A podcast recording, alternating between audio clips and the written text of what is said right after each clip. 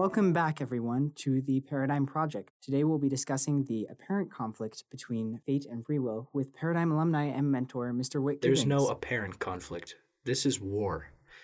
There is either fate or there's free will. You've already got fire. There can be the no two winners. Oh, Which I'm really interested to see because I don't see it as much of a fight at all, actually. I only see one winner, oh, so I'm very interested to see how this is going to go. Very interesting. I'm very intrigued. Mr. Wit, would you like to tell us a little bit about yourself? Yeah, sure thing. Um, so I am a mentor here at Paradigm. I get to wear a few hats, which I really enjoy. Um, I do English and history and sign language and art and survival skills, and I really enjoy the variety a lot. I actually was a student here, and yeah, I had my four years here, and I loved the heck out of it. And then I went off to college and life and did some things, and then came back around here 10 years later, and it has been so fun. I have loved teaching here so much. That's amazing. What are some of those things that you've done between your graduation from Paradigm and coming back? Well, one of them actually was um, when I was at Brigham Young University. I worked as a radio producer at BYU Radio. Oh, nice. So I was there for three years, producer on several shows. I got to work with several hosts. Um, by the time I ended my time there, I was able to do a bunch of my own interstitial content that I voiced and edited together and everything. So it's kind of fun to be back in a back in a sound booth with the microphones and everything. yeah, we got a we got a real pro in here.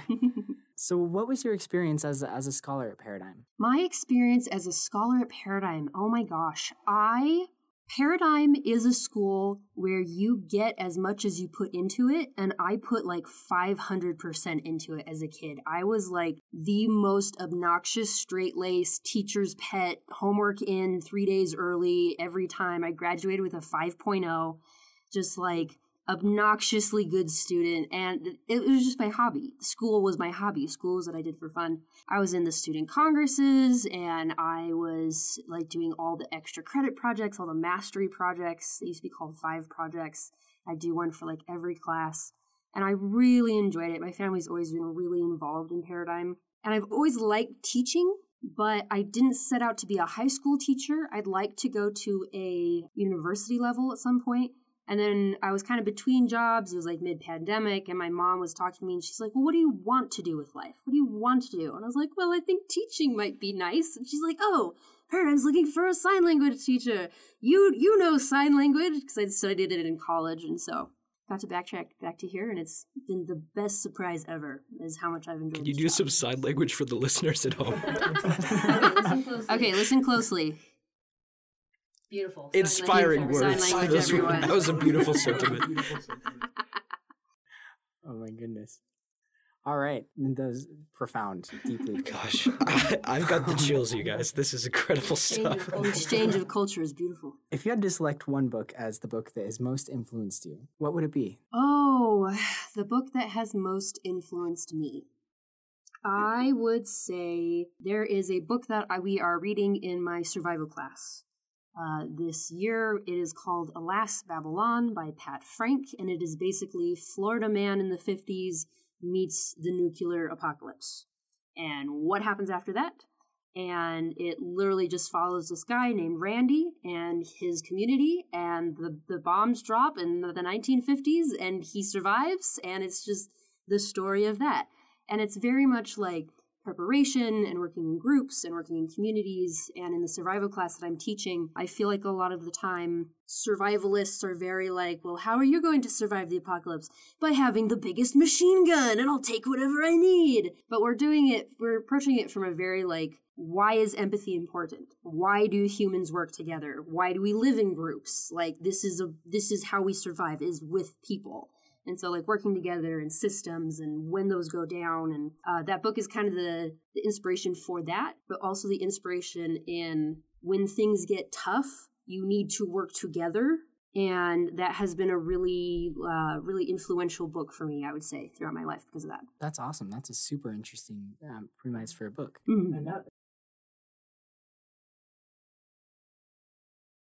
The favorite reading I have actively read with the class was last year in my seminar we read Frankenstein, and it was the end of the year, end of the semester. Everybody knew how to annotate, everybody had done the reading, everybody brought discussion ideas, and we just had this like madness of a discussion for like an entire class period. It was so good. Everyone was so invested, but it's just Mary Shelley's Frankenstein is the beginning of science fiction as we know it, where instead of considering humanity as there is God and then man, it was the first time that they were really getting the technology and um, like knowledge of cadavers and things like that in Mary Shelley's time, where they were starting to see man and the universe, man and nature. Where does mankind fit in the universe instead of just in a religious context?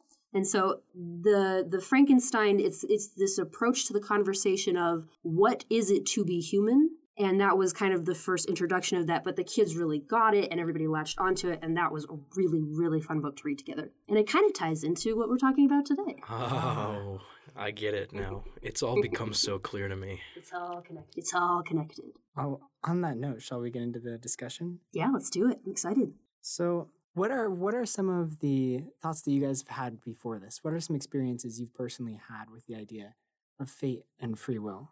Mr. Wit, would you like to go first? What experiences have i had with the idea of fate and free will let's see i grew up in a very religious household and very much like the idea of everything happens for a reason and everything is kind of controlled by a higher power. Good things happen when you're good, and bad things happen when you're bad, and sometimes those overlap for unexplained reasons. And it was it was a serviceable way to grow up. I I don't regret that, but I feel like as I've become an adult and explored more of the world, I still do have the personal belief that things happen for a reason, but I think more in a retrospective way. So I think there's some merit, but I think it's really fascinating to see how those kinds of ideas and like mindsets are attached to culture and religion and the way that we are thought to think about time and action and choices and things like that. So I don't know. It's kind of it's kind of been this very abstract journey, I'd say.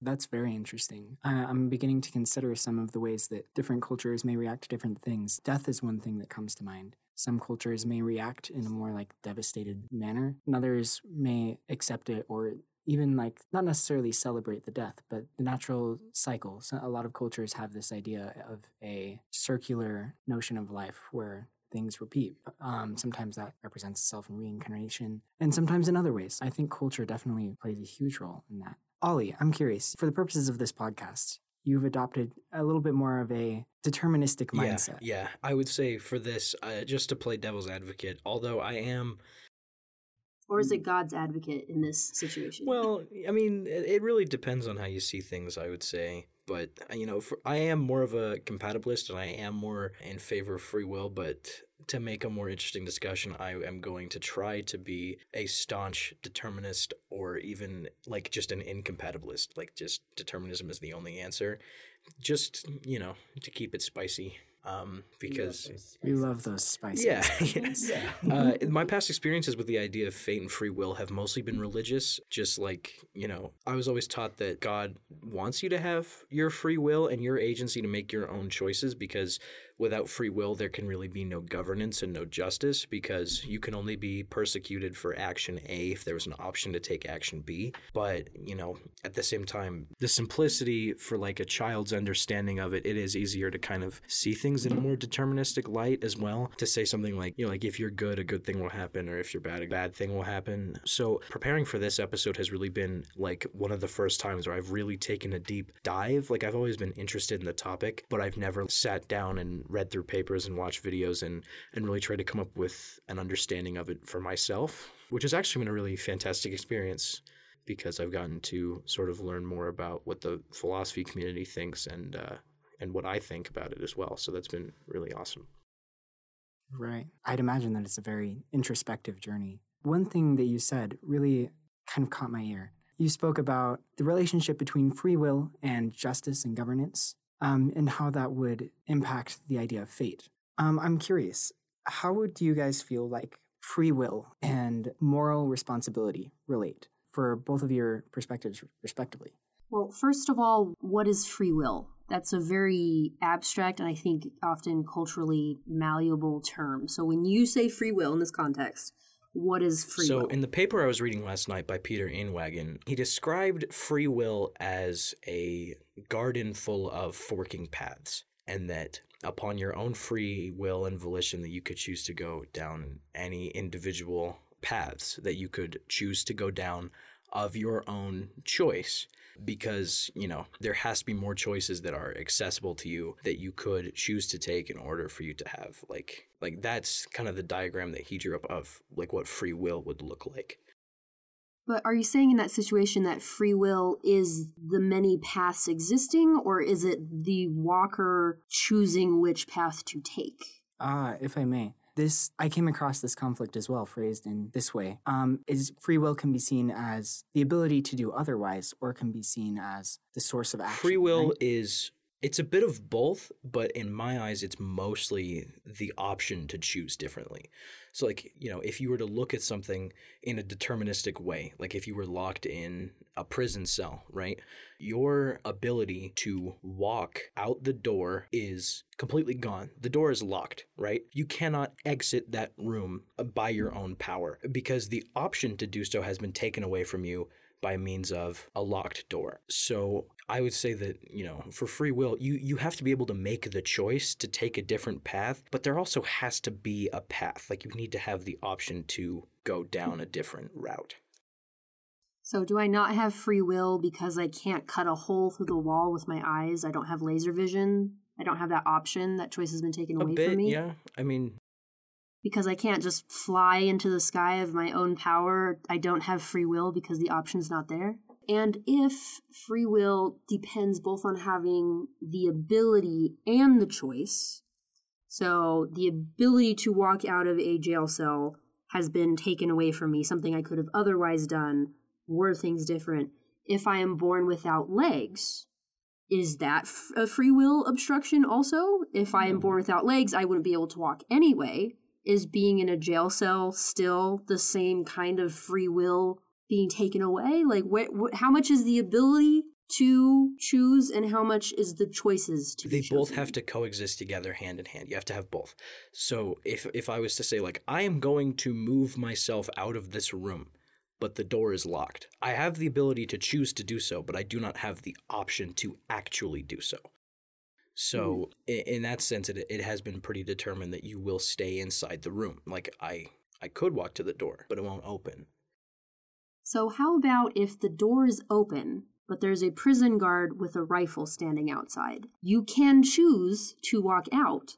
You will be shot, but you can still choose to walk out. Do you still have free will in that situation? There's just bad Well, yeah, you have free will to exit the room. I mean, I think from there it just depends on how fast you are. But Do you have your good sneakers in jail? Yeah. So I've heard a similar um, philosophical dilemma to the ones you guys are discussing. So a philosopher by the name of Harry Frankfurt brought this same What a topic name. up. Um, um, he brought this same discussion up when he was in discussions of free will and determinism. So he said, Imagine, if you will, that Jerry is a quite nifty and even generally nice neurosurgeon. But in performing an operation on Jones to remove a brain tumor, Jerry inserts a mechanism into Jones's brain which enables Jerry to monitor and control Jones's activities. Jones, meanwhile, knows nothing of this. So Jerry exercises this control through some kind of sophisticated computer. And one of the things it does is it monitors Jones's voting behavior. So this was around the time that there was the election of Clinton and Bush. So he uses that as an example. So if Jones were to decide on his own to vote for Bush, then the computer, through the mechanism in Jones's brain, intervenes to ensure that he actually decides to vote for Clinton and does so vote. But if Jones decides on his own to vote for Clinton, then the computer doesn't do anything, right? Because that's what it would step in to prevent. So Jones is still making the decision to vote for Clinton, but he doesn't have the option to vote for Bush. Does that mean that he doesn't have free will? He has freely willed. Let Take me that take that scenario. scenario and pitch it back to you in a slightly, well, in a very much more grim tone. So, something that does happen in uh, real life, unfortunately, uh, throughout time, is one of the, when we think of the term genocide, big word, I know, stay with me. When we think of the term genocide, usually we think of just killing people. But if you actually go to the United Nations website on the prevention of genocide, there's an entire office for that. It lists like six different ways that genocide can occur. One of them is the preventing of a certain group of people from having children. There's something that happens a lot, still happens today, especially happened in like the 70s where women of minority groups would go to the doctor to get a procedure done. And this could be any kind of surgery. You go under, you come back up, surgery's been completed. Uh, maybe it was a kidney or a bladder or whatever. And they would wake up, they would go back home, go about their lives. And it wouldn't be until years later that they would realize that while the doctor was in there, he took the liberty of sterilizing her without informing her. Okay? Wouldn't find out for years after trying to have kids. In that situation, would you say that her free will was taken away? The free will to have kids? Absolutely. Mhm. Like 112%. Yeah. So there's her answer to the voting. You make it a little more real. She wants to have kids. She makes the choice to have kids. She goes through the motions of having kids, does not have kids because someone else took that choice away from her. Also, even without that wonderfully grim example, I still don't even see the voting thing as much of a dilemma, anyways, because like you just don't have the free will to choose to vote Republican, even if you wanted to. Like it, Because not only is there the chooser, the choices, but there is the fact that the choice was made and carried out. Because I think is is the question you're asking here with this voter situation, the fact that he did choose and go through the motions, does he have to get the result that he was aiming for? Is that what you're phrasing? Does he has to get the result? Does the domino have to fall in order for it to be free choice? Right. So there's like the follow through. So even though he didn't choose the follow through for the option that he doesn't have, he chose the follow through for the option that he does. And so the option that was unavailable didn't really matter necessarily. Oh, so a murderer, I'm, I'm just bringing up all the grim stuff today. So a mm-hmm. murderer goes on trial for trying to shoot someone, pulls a trigger, the gun doesn't fire. Is he still a murderer? no. Because he But he- chose. Because he chose to pull the trigger. He's an attempted murderer. So did he really still have his free choice? Should we hold him accountable for that? The thing He didn't did happen. have his free choice, and he should be sentenced for attempted murder because he said, I'm going to shoot you. Ah ha ha ha ha. but he's not sentenced for murder. He's sentenced for Because attempted nobody- murder. It's nobody different. died. he chose. He chose to murder. He chose to murder, but he didn't get. But he didn't didn't happen. murder. But it didn't happen. Yeah. So why should his sentence be different if he chose to murder, intended to murder, and it just didn't happen to happen, but he gets a different jail sentence Well, because the person's still alive and they can continue to live their But life. meant- but he meant to murder he did, them. and he's he's a scary man because he's not actually a murderer. He's just an attempted murderer because he's never successfully done it. Now, here's another thought, okay, that fluttered into my head from far away. What happens to your free will if you're born without the ability to have children, right? Like, you know, you go through all the steps, but you just aren't quite there. Is God the doctor in that scenario if you're born without the ability to have kids? That would definitely be argued by a lot of people. If you have children or if you don't, that is very much God knows how many kids you're supposed to have, and you have them or you don't. So that's absolutely a very, very common religious stance. And I think it's also used as, I don't want to say comfort, but like a reason to not be afraid of your own inability to have kids, I guess. Like that is the justification. That's the reason the universe makes sense still. It's not just things happen sometimes. And sometimes there are results that we would prefer not to have, and the universe is just a little random like that. It's like, no, no, no. There are still reasons and there are still rules. You play by the rules, you win the game. And so it's kind of a comfort for people to believe that there is a determined fate sometimes. Because if something bad happens, it's not because I messed up, and it's not because the universe is a vast, uncaring void. It's because God knew that this would be best for me. And so there's kind of an inherent comfort. I think that's one of the reasons culturally that humans would even come up with the idea of a determined fate.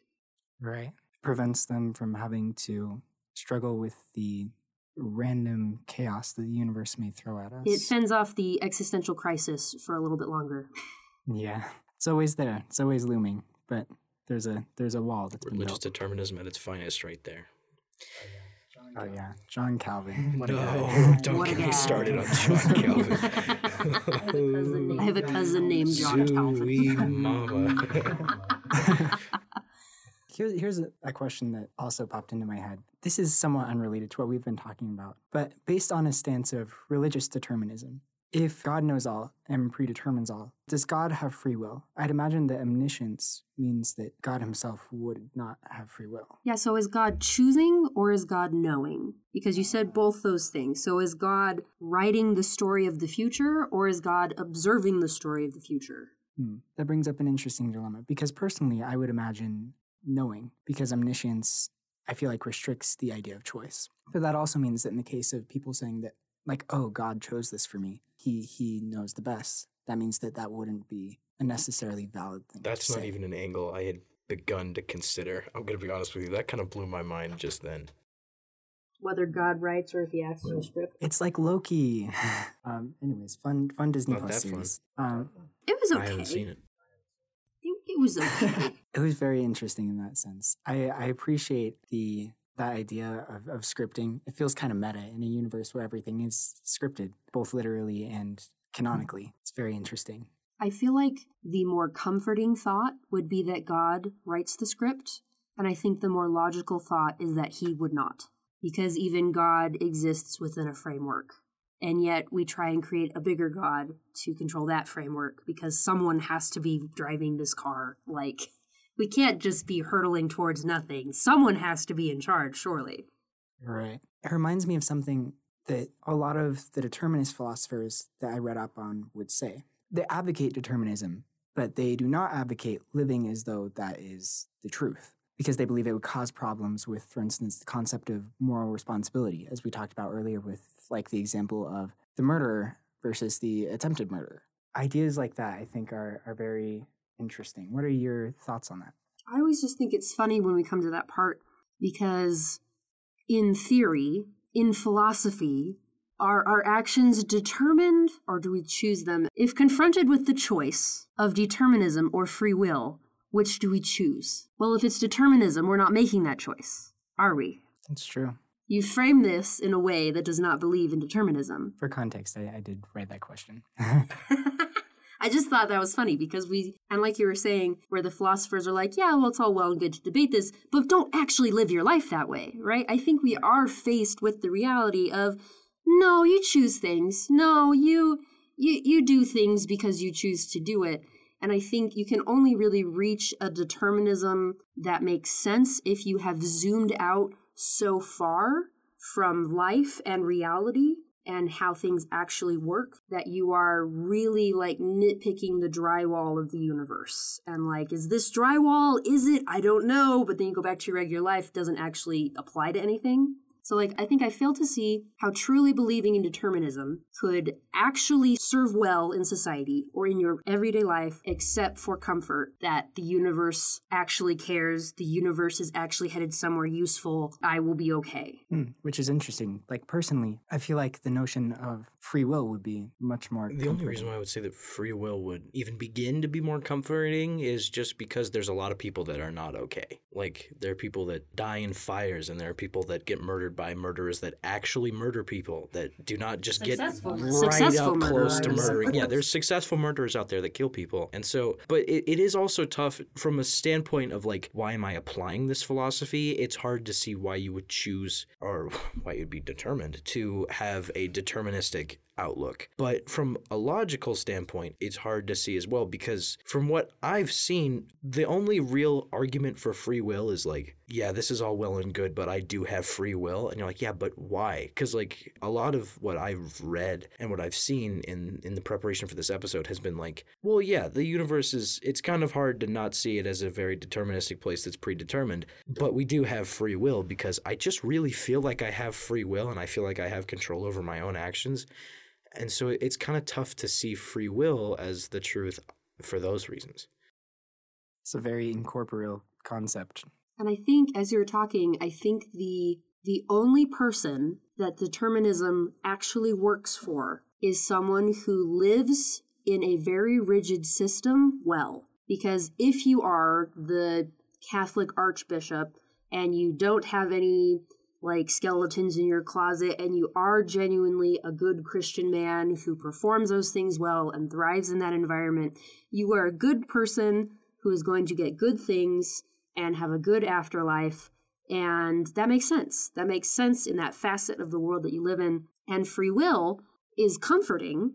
First of all, I don't think free will is supposed to be comforting, but I think people find it comforting if they are raised in a rigid system that they do not perform well in. Someone is raised religiously, they are told this is the one only way. If you're bad, bad things happen. If you're good, good things happen. That doesn't work. The math doesn't come out right. They find life going differently than they were raised. And they're like, well, I find it comforting that I will choose my own destiny. It's not up to God, it's up to me. But then if you go one step farther, if you are no longer interacting or leaning on that rigid life system at all, it no longer becomes which is more comforting it becomes life simply is, and so are you. And so it becomes less of which one makes me feel better, and it's more like, well,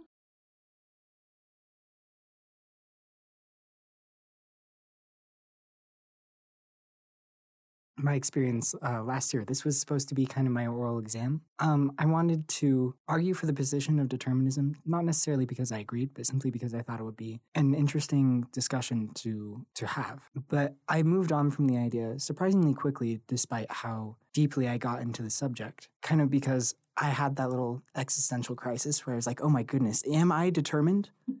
and then I just kind of was like, "Well, it doesn't really matter. I'm still here. I'm still." Living the same as I always have. So I Dude, just if I'm on. determined, who or whatever determined it is really, really bad at determining things. then getting bad rolls They on the are dice. horrid. oh man. And that's that's honestly exactly what I did. I went into this and I was like, I'm gonna talk about determinism. Oh, pshaw. You know, I'm the very mid ground that I would be at is like compatibilism. But I was looking at it and I was like, well, hang on a second. Compatibilism doesn't make very much sense.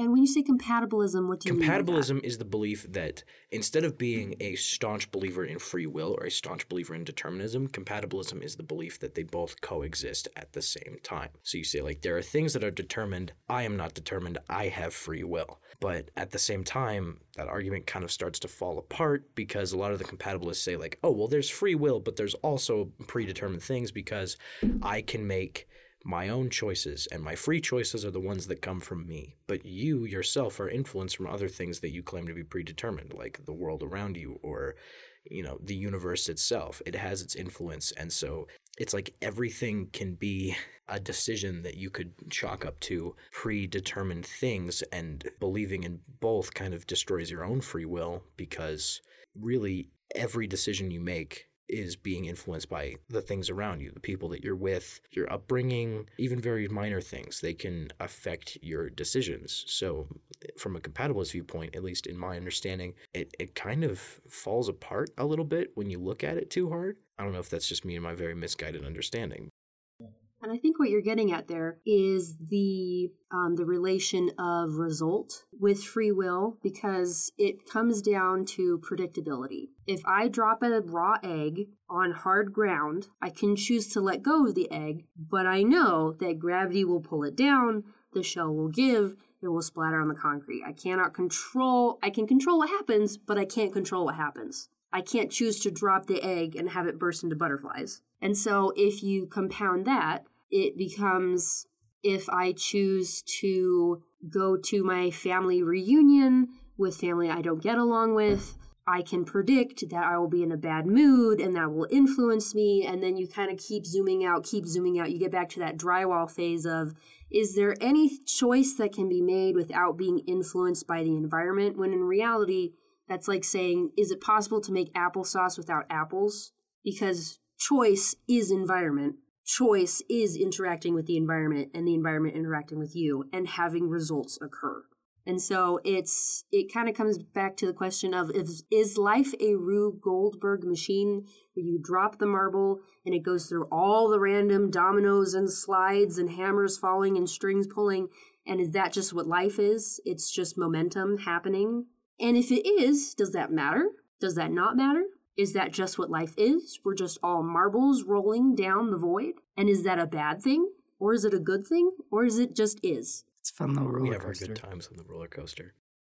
It is very intriguing. Even my simplest decisions, if I examine the circumstances around them, it just leads to an endlessly continuing trail of circumstances. It's a crazy rabbit hole to go down, but yeah, one that doesn't really necessarily affect how we would live our Now, lives. now here's something else to think about, right? I, I would say that there are certain things about the universe or about the world around me that I cannot change.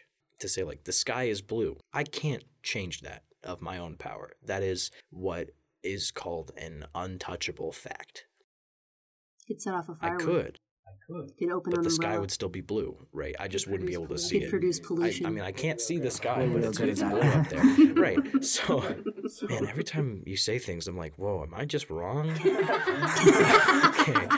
So, you know, if if I can't change some facts, then do those things not influence other things? Like, if I would drop an egg, then that kind of creates a domino effect that can influence other things. So, if, if there is an untouchable fact that if I drop the egg and it breaks, then you could also say that the results of the egg breaking are also untouchable facts because the root cause of it is untouchable. And so then you could say that me cleaning up the egg on the floor is an untouchable fact because it's a result of a thing that has a root cause of an untouchable fact, and so on and so on until everything is untouchable because everything has a root cause in something that is untouchable. And I think that's when you start digging down to the true value of mathematics and science is that it is discovering that drywall. It is discovering those untouchable facts. What are the actual pieces of this machine that we as marbles are rolling through? Because yeah, you drop an egg of this shell thickness at this speed in this air thickness against this hard of a surface and you can calculate those things, right? So I think this conversation comes from a very philosophical, almost humanities angle, but it ends in a numbers and in a calculation and a prediction model kind of angle. And I think that disconnect, maybe where we don't expect that, is kind of where the thought process gets lost a little bit. Because at the end of the day, if you do want to strip down all the pretty art of the video game, you're just going to have like the angled box frame mesh underneath. And I think that is kind of the skeleton of the universe, is the mathematics and the numbers behind it. As I researched this topic, I found just as many theoretical physicists weighing in as I did like ancient philosophers. It's really interesting to see how those like numbers and um, laws of nature, so to speak, influence free will just as much as our little abstract thoughts that we have. I, I definitely did not appreciate mathematics very much until about last year when some of those more abstract scenarios were presented to me. I kind of got into philosophy of math, and that increased my appreciation of math so, so much. It's really an incredibly impactful field if um, you understand it correctly. And when I was growing up from a religious context, to kind of bring it back to the beginning, that is how I ended up understanding how God could be omnipotent. Not that he has a crystal ball that delivers him answers, but he is such an exact and like infinitely powerful mathematician and scientist that he could know all the numbers, know all the information, and see the entire marble field. So that's kind of how I understood it was that he didn't know things through magic. He simply knew enough that for us, we can drop an egg and be like, oh, yeah, that'll crack. He could look at millions of years of time and be like, oh, yeah, XYZ is going to happen. Of course. Almost like a computer. Mm-hmm. Reminds me of um, those ideas of we live in a simulated universe because It's the Matrix. We're in the Matrix. I mean, if we ever did gain the technology to simulate a universe, we'd probably be living in one right now because humanity has already reached it. Anyway, we're all simulated. Well, if that isn't a takeaway, then I don't This know podcast what is is. This podcast sponsored by IBM. I don't think that any philosophy other than determinism can exist because compatibilism destroys free will, incompatibilism destroys free will. And free will itself, with no determinism, it can't really exist either because things have to be determined, otherwise, nothing will work at all. There is no free will. There is no determinism. There's only math, and that's why you have to take an algebra class. Well, that's one way of saying it. Okay, picture this, right? Let's say that Michael You are living Oh, in a completely yeah. Oh yeah, it's You didn't getting even get the personal. description. I know, personal. I imagine But like it's already bad. it. You are living. Oh no. oh good heavens! Every single morning. I oh, get out of bed. Oh, Alarm goes off. Oh no. Oh I'm jeez. still here. Oof. okay. You're living in a world with no determinism. There is complete free will. Take a second to revel in the fact that everything you've done has been of your own volition. Wow. Okay, second over. So, Are we saying the like not even environmental factors?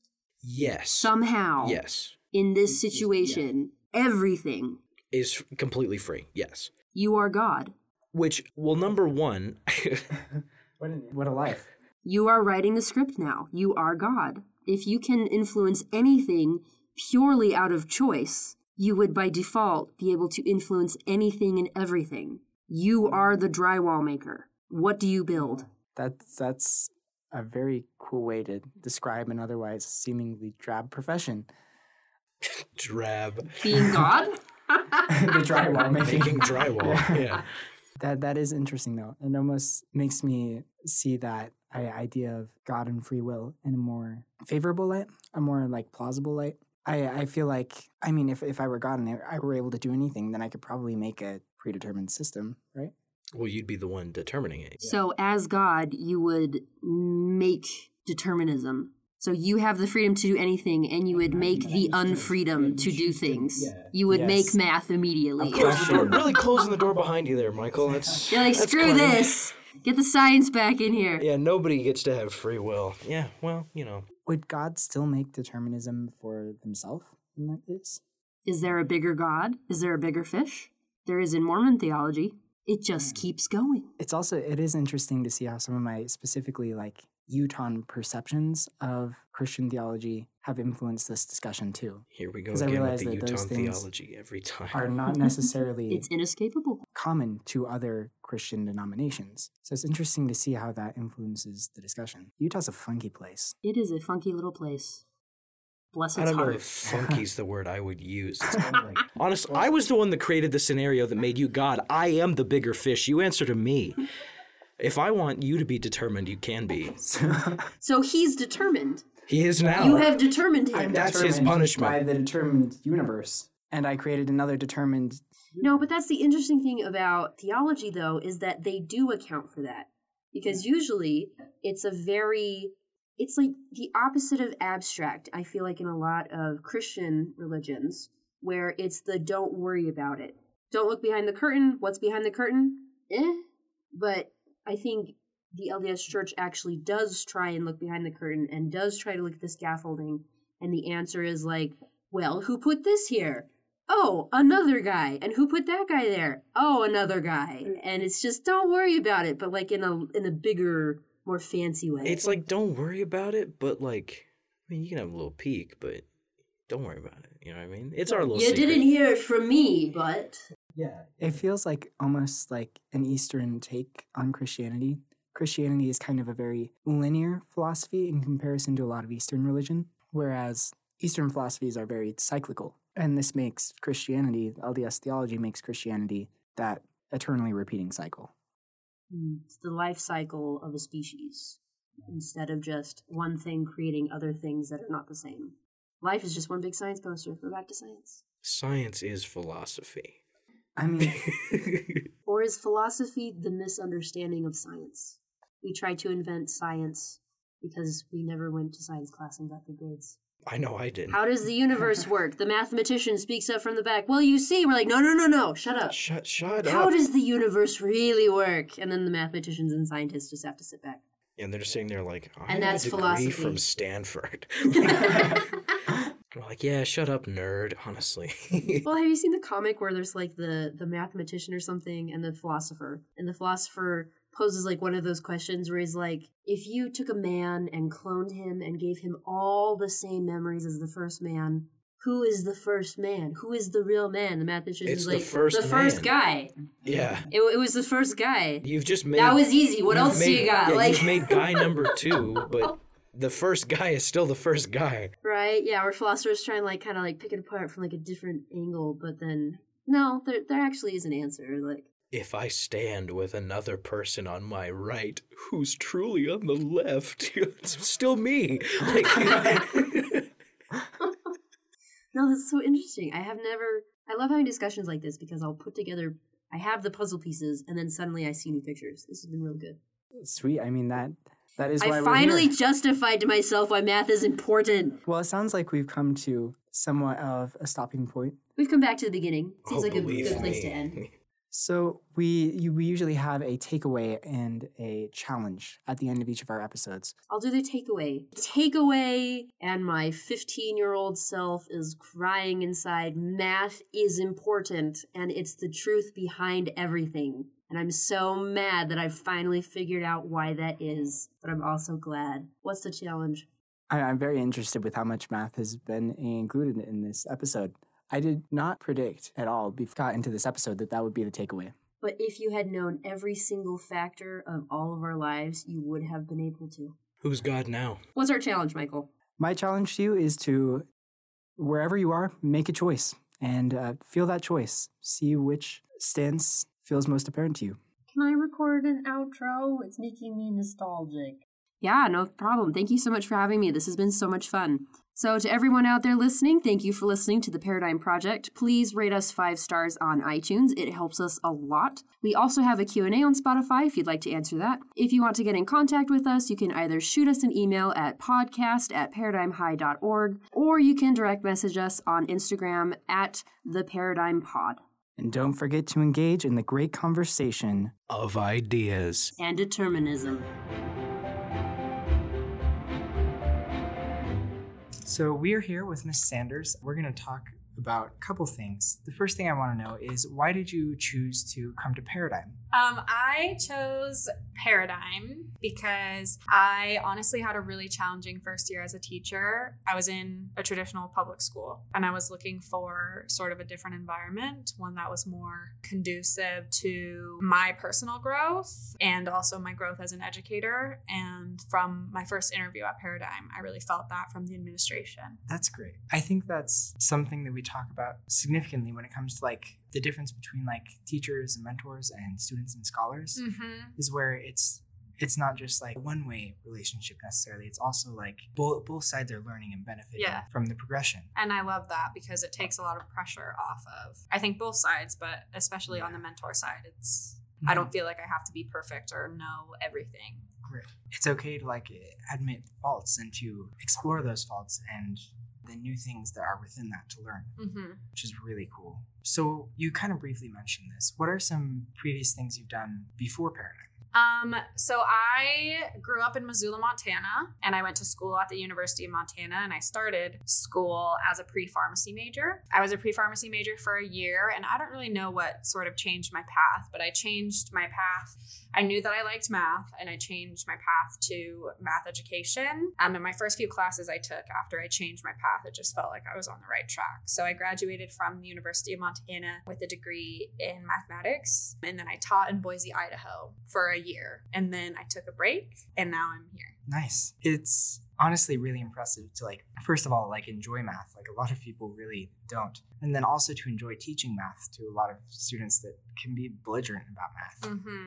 it, it's a really colossal feat if you think about it It's a lot of chipping away at fixed mindsets Right. because a lot of people early on either miss something in math or they struggle with something so early on and math just builds on itself. So they kind of shut down super early on and they're like, well, I don't like math. I've never liked math. So it's definitely a lot of adjusting in that. That's what I personally like about it. I think it's kind of a metaphor for problem solving in real life. If you can persevere through a math problem, even though you believe you can't, you can persevere through a personal problem as well. absolutely and it's just as rewarding I, I feel like a lot of the time like that moment when you finally get something and mm-hmm. it all clicks together it's just so incredibly satisfying Yeah, I love to see that as well. what is a reading that has significantly influenced you I was nervous about this one. I'm not much of a reader, Mhm. but I did recently, towards the end of the summer, I read Atomic Habits, Ooh.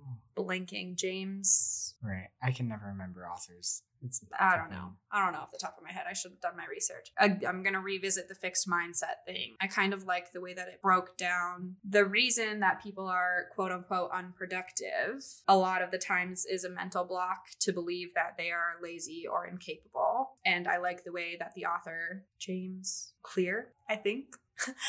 um, I like the way that the author sort of broke it down to it's literally just a science of building habits. And if you can understand the baby steps, the small blocks, then you can live a happier, more productive life. So that was reassuring because I think it's easy to get bogged down. If you've maybe been off track for a while or you're not super happy with where your habits are taking you, it's a nice reminder that you can adjust at any time and all it takes is little steps. That's a really powerful concept. And Atomic Habits is a book I've been hearing a ton about lately. Yeah. It's, it's just kind of exploding in popularity, I guess. I think it just tackles a lot of big stuff with like less emotion. That's awesome. So this one can be kind of kind of tricky. It might take a second. What is a quote you really like? Okay, this is probably not the typical response that you get. It's not a classic by any means, but I really like the quote She is water, powerful enough to drown you, soft enough to cleanse you, deep enough to save you.